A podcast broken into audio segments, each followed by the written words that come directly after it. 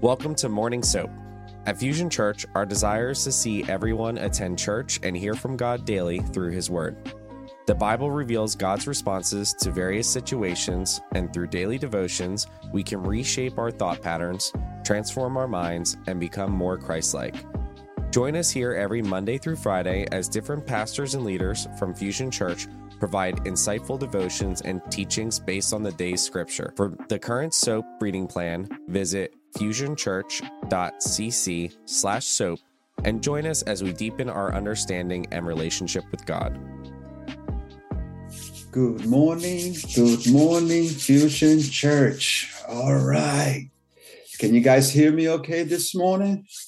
All right. It is Friday, Freedom Friday, and Freedom Friday begins tonight. Come on now. You know, we are all anticipating what's going to happen throughout this weekend, but God has been preparing, God has been shaping, God has been moving things around. And, you know, we're going to have a blessed time in the Lord, and we're going to see the hand of God in motion throughout this weekend. All right now, so this morning, guess what? It's the 1st of December already. How time has flown by, you know, and now we're going to read in the book of James. So let's start with a word of prayer. Heavenly Father, I just thank you, Father, for this is the day that you have made, oh Lord God, and I thank you, Father, that you have provided for us. You have met our needs, Father. Now I pray for everyone that is watching and listening, that you would just be with them, that you would just strengthen them, Father God. I thank you for your word. Speak to us. Let it be you, not us. For this we ask in Jesus' name. Amen and amen. Amen. All right, stretch if you need to. And my lovely Sandra with the word. All right. I am in the NIV version, James chapter 1, starting with verse 1. It says, James, a servant of God and the Lord Jesus Christ, to the 12 tribes scattered among the nations, greetings. Consider it pure joy, my brothers, whenever you face trials of many kinds, because you know that the testing of your faith develops perseverance. Perseverance must finish its work so that you may be mature and complete, not lacking anything. If any of you lacks wisdom, he should ask God, who gives generously to all without finding fault, and it will be given to him. But when he asks, he must believe and not doubt, because he who doubts is like a wave of the sea, blown and tossed by the wind. That man should not think he will receive anything from the Lord. He is a double-minded man, unstable in all he does. The brother in humble circumstances ought to take pride in his high position, but the one who is rich should take pride in his low position, because he will pass away like a wild flower. For the sun rises with scorching heat and withers the plant, its blossom falls, and its beauty is destroyed. In the same way, the rich man will fade away even while he goes about his business. Blessed is the man who preserves under trial, because when he has stood the test, he will receive the crown of life that God has promised to those who love him. When tempted, no one should say, God is tempting me. For God cannot be tempted by evil, nor does he tempt anyone. But each one is tempted when by his own evil desire, he is dragged away and enticed. Then, after desire has conceived, it gives birth to sin, and sin, when it's full grown, gives birth to death. Don't be deceived, my brothers, my dear brothers. Every good and perfect God is from above, coming down from the Father of the heavenly lights, who does not change like shifting shadows. He chose to give us birth through the word of the truth, that we may be a kind of first fruits of all he created. My dear brothers, take note of this. Everyone should be quick to listen, slow to speak, and slow to become angry. For man's anger does not bring about the righteous life that God desires.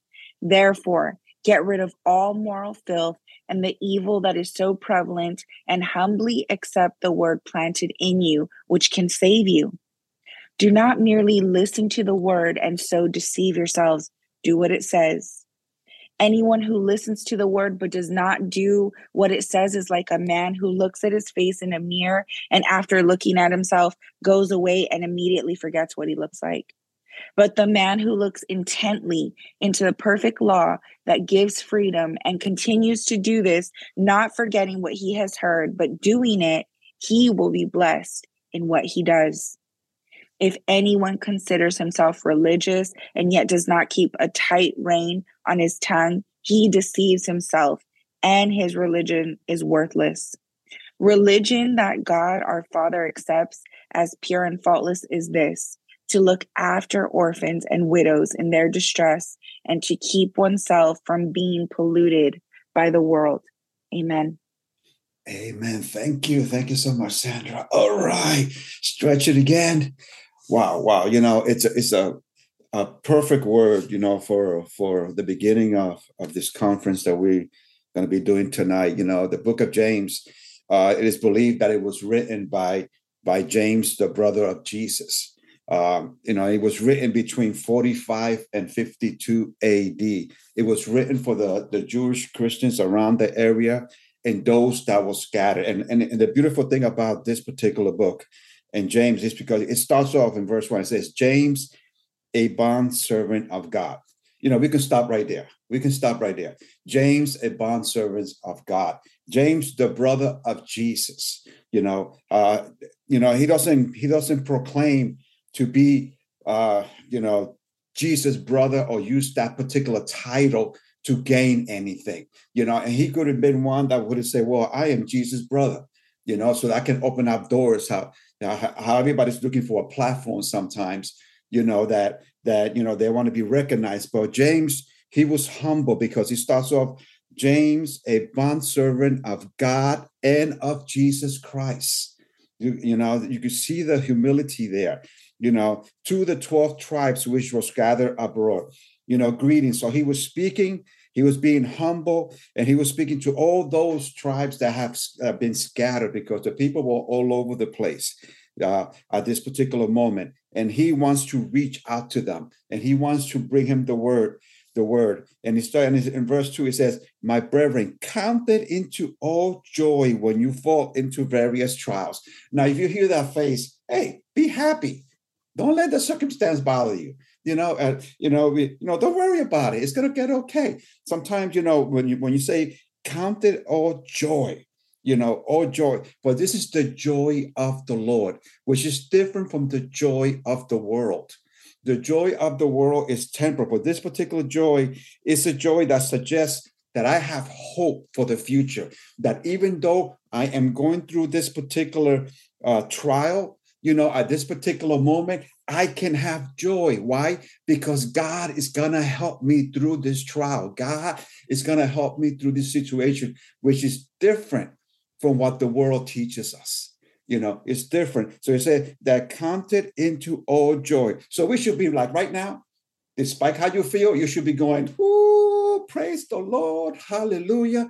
You know, I'm making it. This is going to be all right. You know, and you can, but that's technically, that's what we should be doing, rejoicing in the Lord, you know, but it says, you know, counted into all joy. Why? Why do we count it into all joy?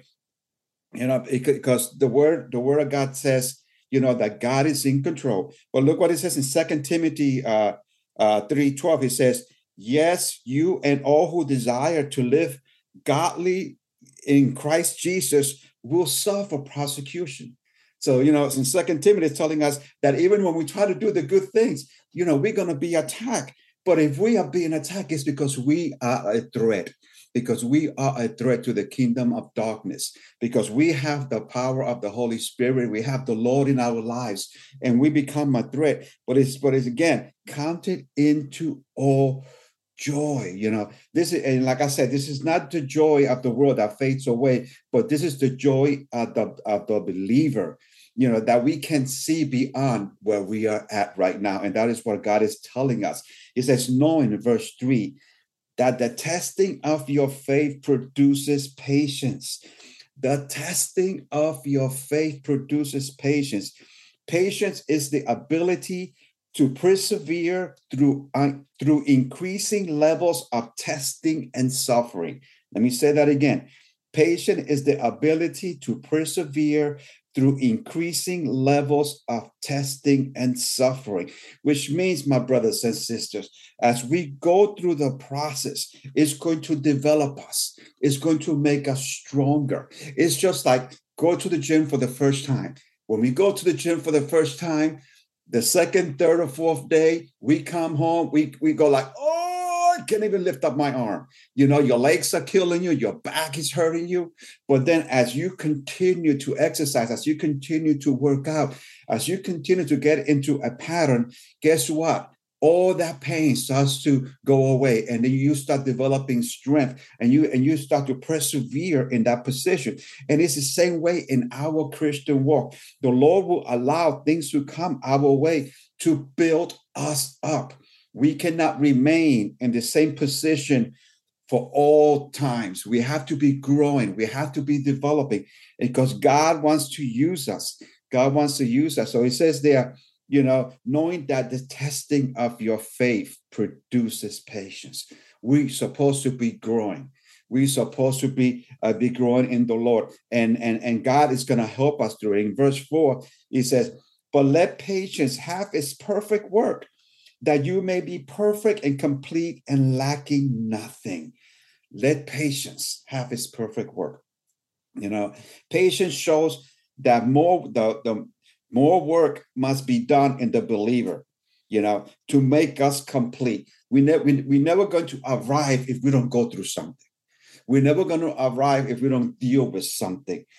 Life, it's a path that we walk through. And it's supposed to be something that you learn. If you're not learning nothing in the situation that you're in, guess what? You're going to go around the mountain again. That's what happened to Israel. Israel was for all this time in the desert, going around the desert, 40 years going around the desert.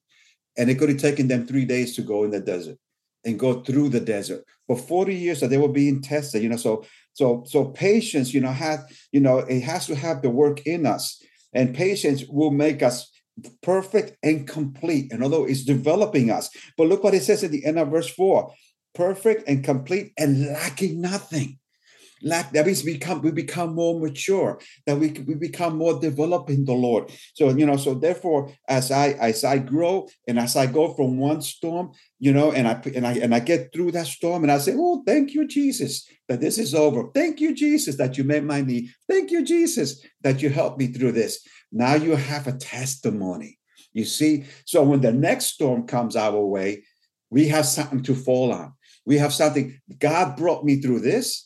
Guess what? God's going to bring me through that, you know, and that's why it's important that we are constantly growing, that we are constantly developing in the Lord. You know, I have heard, you know, and I have said it myself, never ask for patience because patience will bring trials. Patience will bring difficulties. So if you want patience and you start praying for it, guess what? You're going to have storms. Because the storms is what develop us. We have to go through something to be developed. So I don't ask for patience. I just deal day by day with what I have to deal with. And I give God the praise and the glory. Because guess what? Every day will bring another thing. Every day will bring another situation. Every day will bring another problem. But you know what? I don't worry about that because God is with us. God is with me. And if God is with us, who can come against us? Amen. So, you know, so we have to make sure that we are constantly using the word of God. We are constantly speaking God's word over our lives, constantly speaking God's word over our family. You know, it says in verse 5, if any one of you lacks wisdom, let him ask God, who gives to all liberally and without reproach, and it will be given. It is okay to ask for help. It is okay to ask for advice. None of us are perfect. None of us. I have certain individuals that if I have a question, if I have a situation that I can turn to, we all need to be able to do that. You know, we're not self-sufficient all the time. You know, and Solomon, you know, he went before the Lord and the Lord asked him, what can I give you? And Solomon in 1 Kings 3, verses 9 and 10, it says, Solomon says, Therefore, to you, to your servant, an understanding heart and for wisdom to judge your people, that I may discern between good and evil, for who is able to judge such a greater people?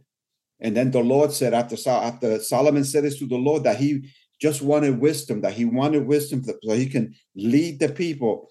And in verse 10, it says, the speech pleased the Lord, that Solomon hath asked this thing. Therefore, we have to be, it's okay to ask. It's okay to say, Lord, I need you. Lord, I need more. I need help. I need assistance. And guess what? God will answer. God will provide. God will meet your need. When you have a moment, go to Proverbs 2. It talks about the value of wisdom. But you got to read the whole chapter. And I can't read the whole chapter here. I'm not going to read the whole chapter. I just thought that Proverbs 2, speaks about wisdom. That's a good book about wisdom. So if you get a chance, read that. In verse 6, he says, but let him ask in faith, not doubting. Okay, not doubting. For he who doubts is like a wave of the sea that is driven and tossed side by side. Ask by faith, believing you will receive it. You have to be convicted that you are going to receive. Because when our prayers cannot be a prayer, I say, Lord, maybe. You cannot do a maybe prayer. Maybe prayers don't work. Lord, if you like, no. You got to pray directly to the Father. And you got to believe in what you're asking for, he's going to meet. In Mark 11:24, he says, therefore I say to you, whatever things you ask when you pray. Now, I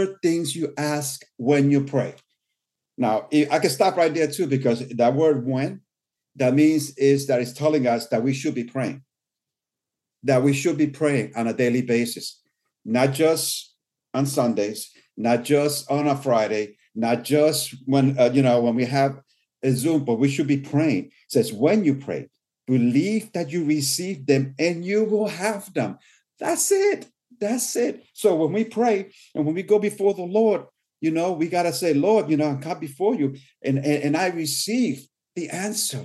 I receive, what you are saying that I'm going to receive, because, the word clearly says with no doubting. Doubting will stop it. In 1 Timothy, look what it says in 1 Timothy 2:8. I are therefore that the men pray everywhere. So I decide, therefore, that men pray everywhere, lifting up the holy hands without wrath and without doubting.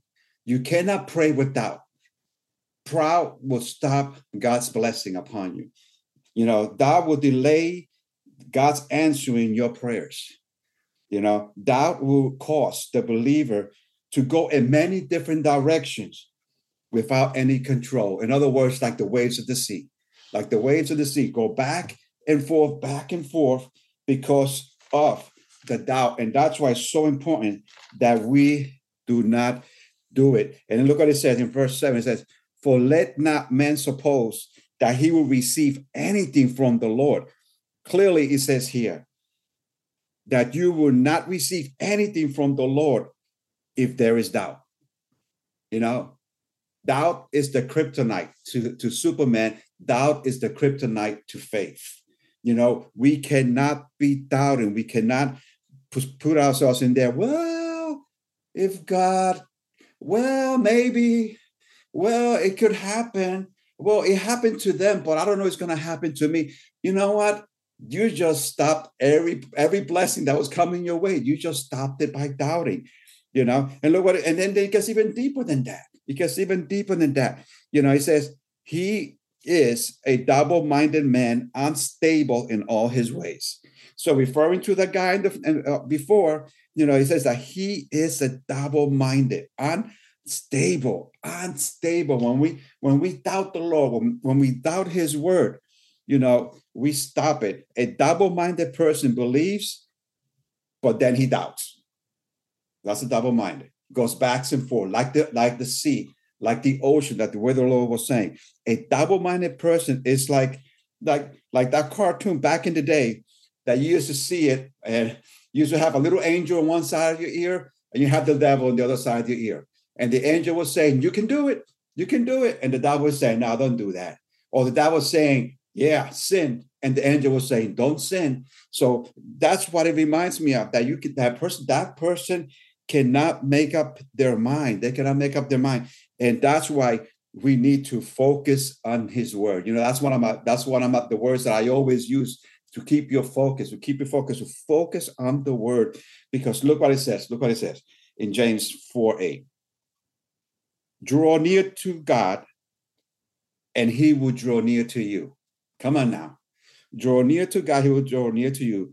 Cleanse your hands, all your sinners, and purify your hearts, you double-minded. So it's talking again about double-minded. You cannot be double-minded. But the key words here is, if we draw near to the Lord, if we draw near to him, if we just decide to seek him, to get closer to him, guess what? He is going to make a way for you. He is going to be your provider. He is going to be there. He is going to help you.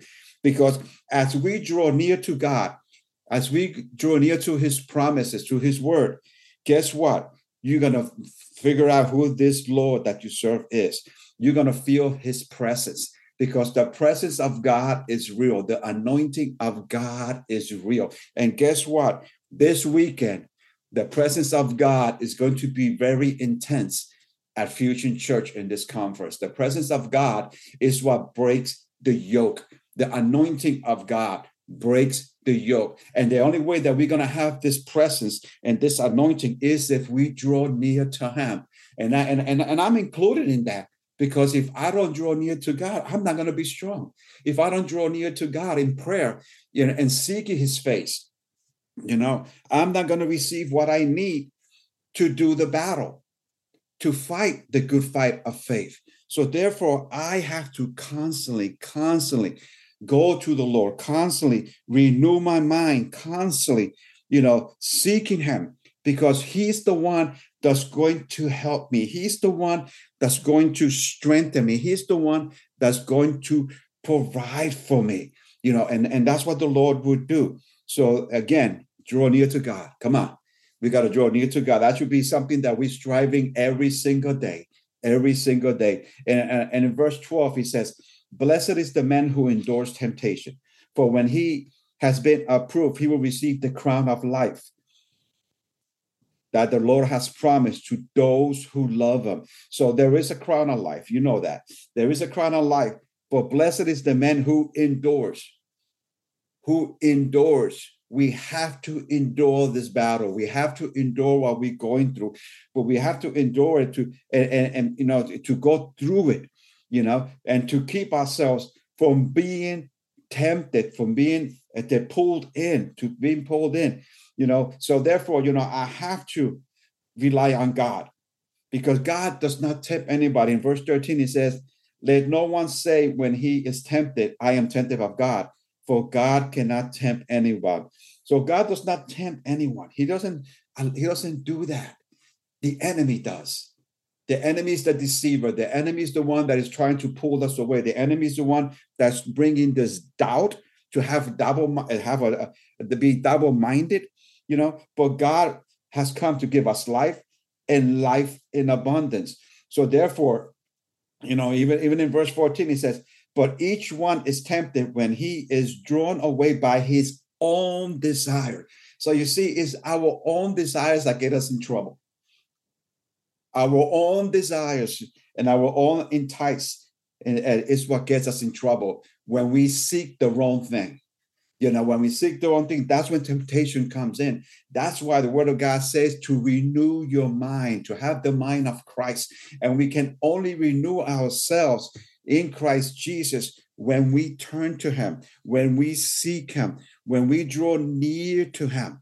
You know, that's when we're going to have the victory. That's when we're going to have peace in our life. It says in verse 19, so then, my beloved brethren, let every man be swift to hear and slow to speak, slow to wrath. A lot of times, we want to say what's on my mind. A lot of times we want to spill out what the first thing that comes into mind when we are in a situation, when we hear something, you know, or when somebody else is speaking, you know, but it says there, you know, be slow to speak. Watch what you're going to say. Come on. You can never take those words back. Once the words leave your lips, they are out there. They are out there. I remember back in the day when I was young and I had hair, you know, in my earlier years in marriage. Yeah, Doc, I see you got hair. You know, well, back in the day, you know, I lost my thought right here.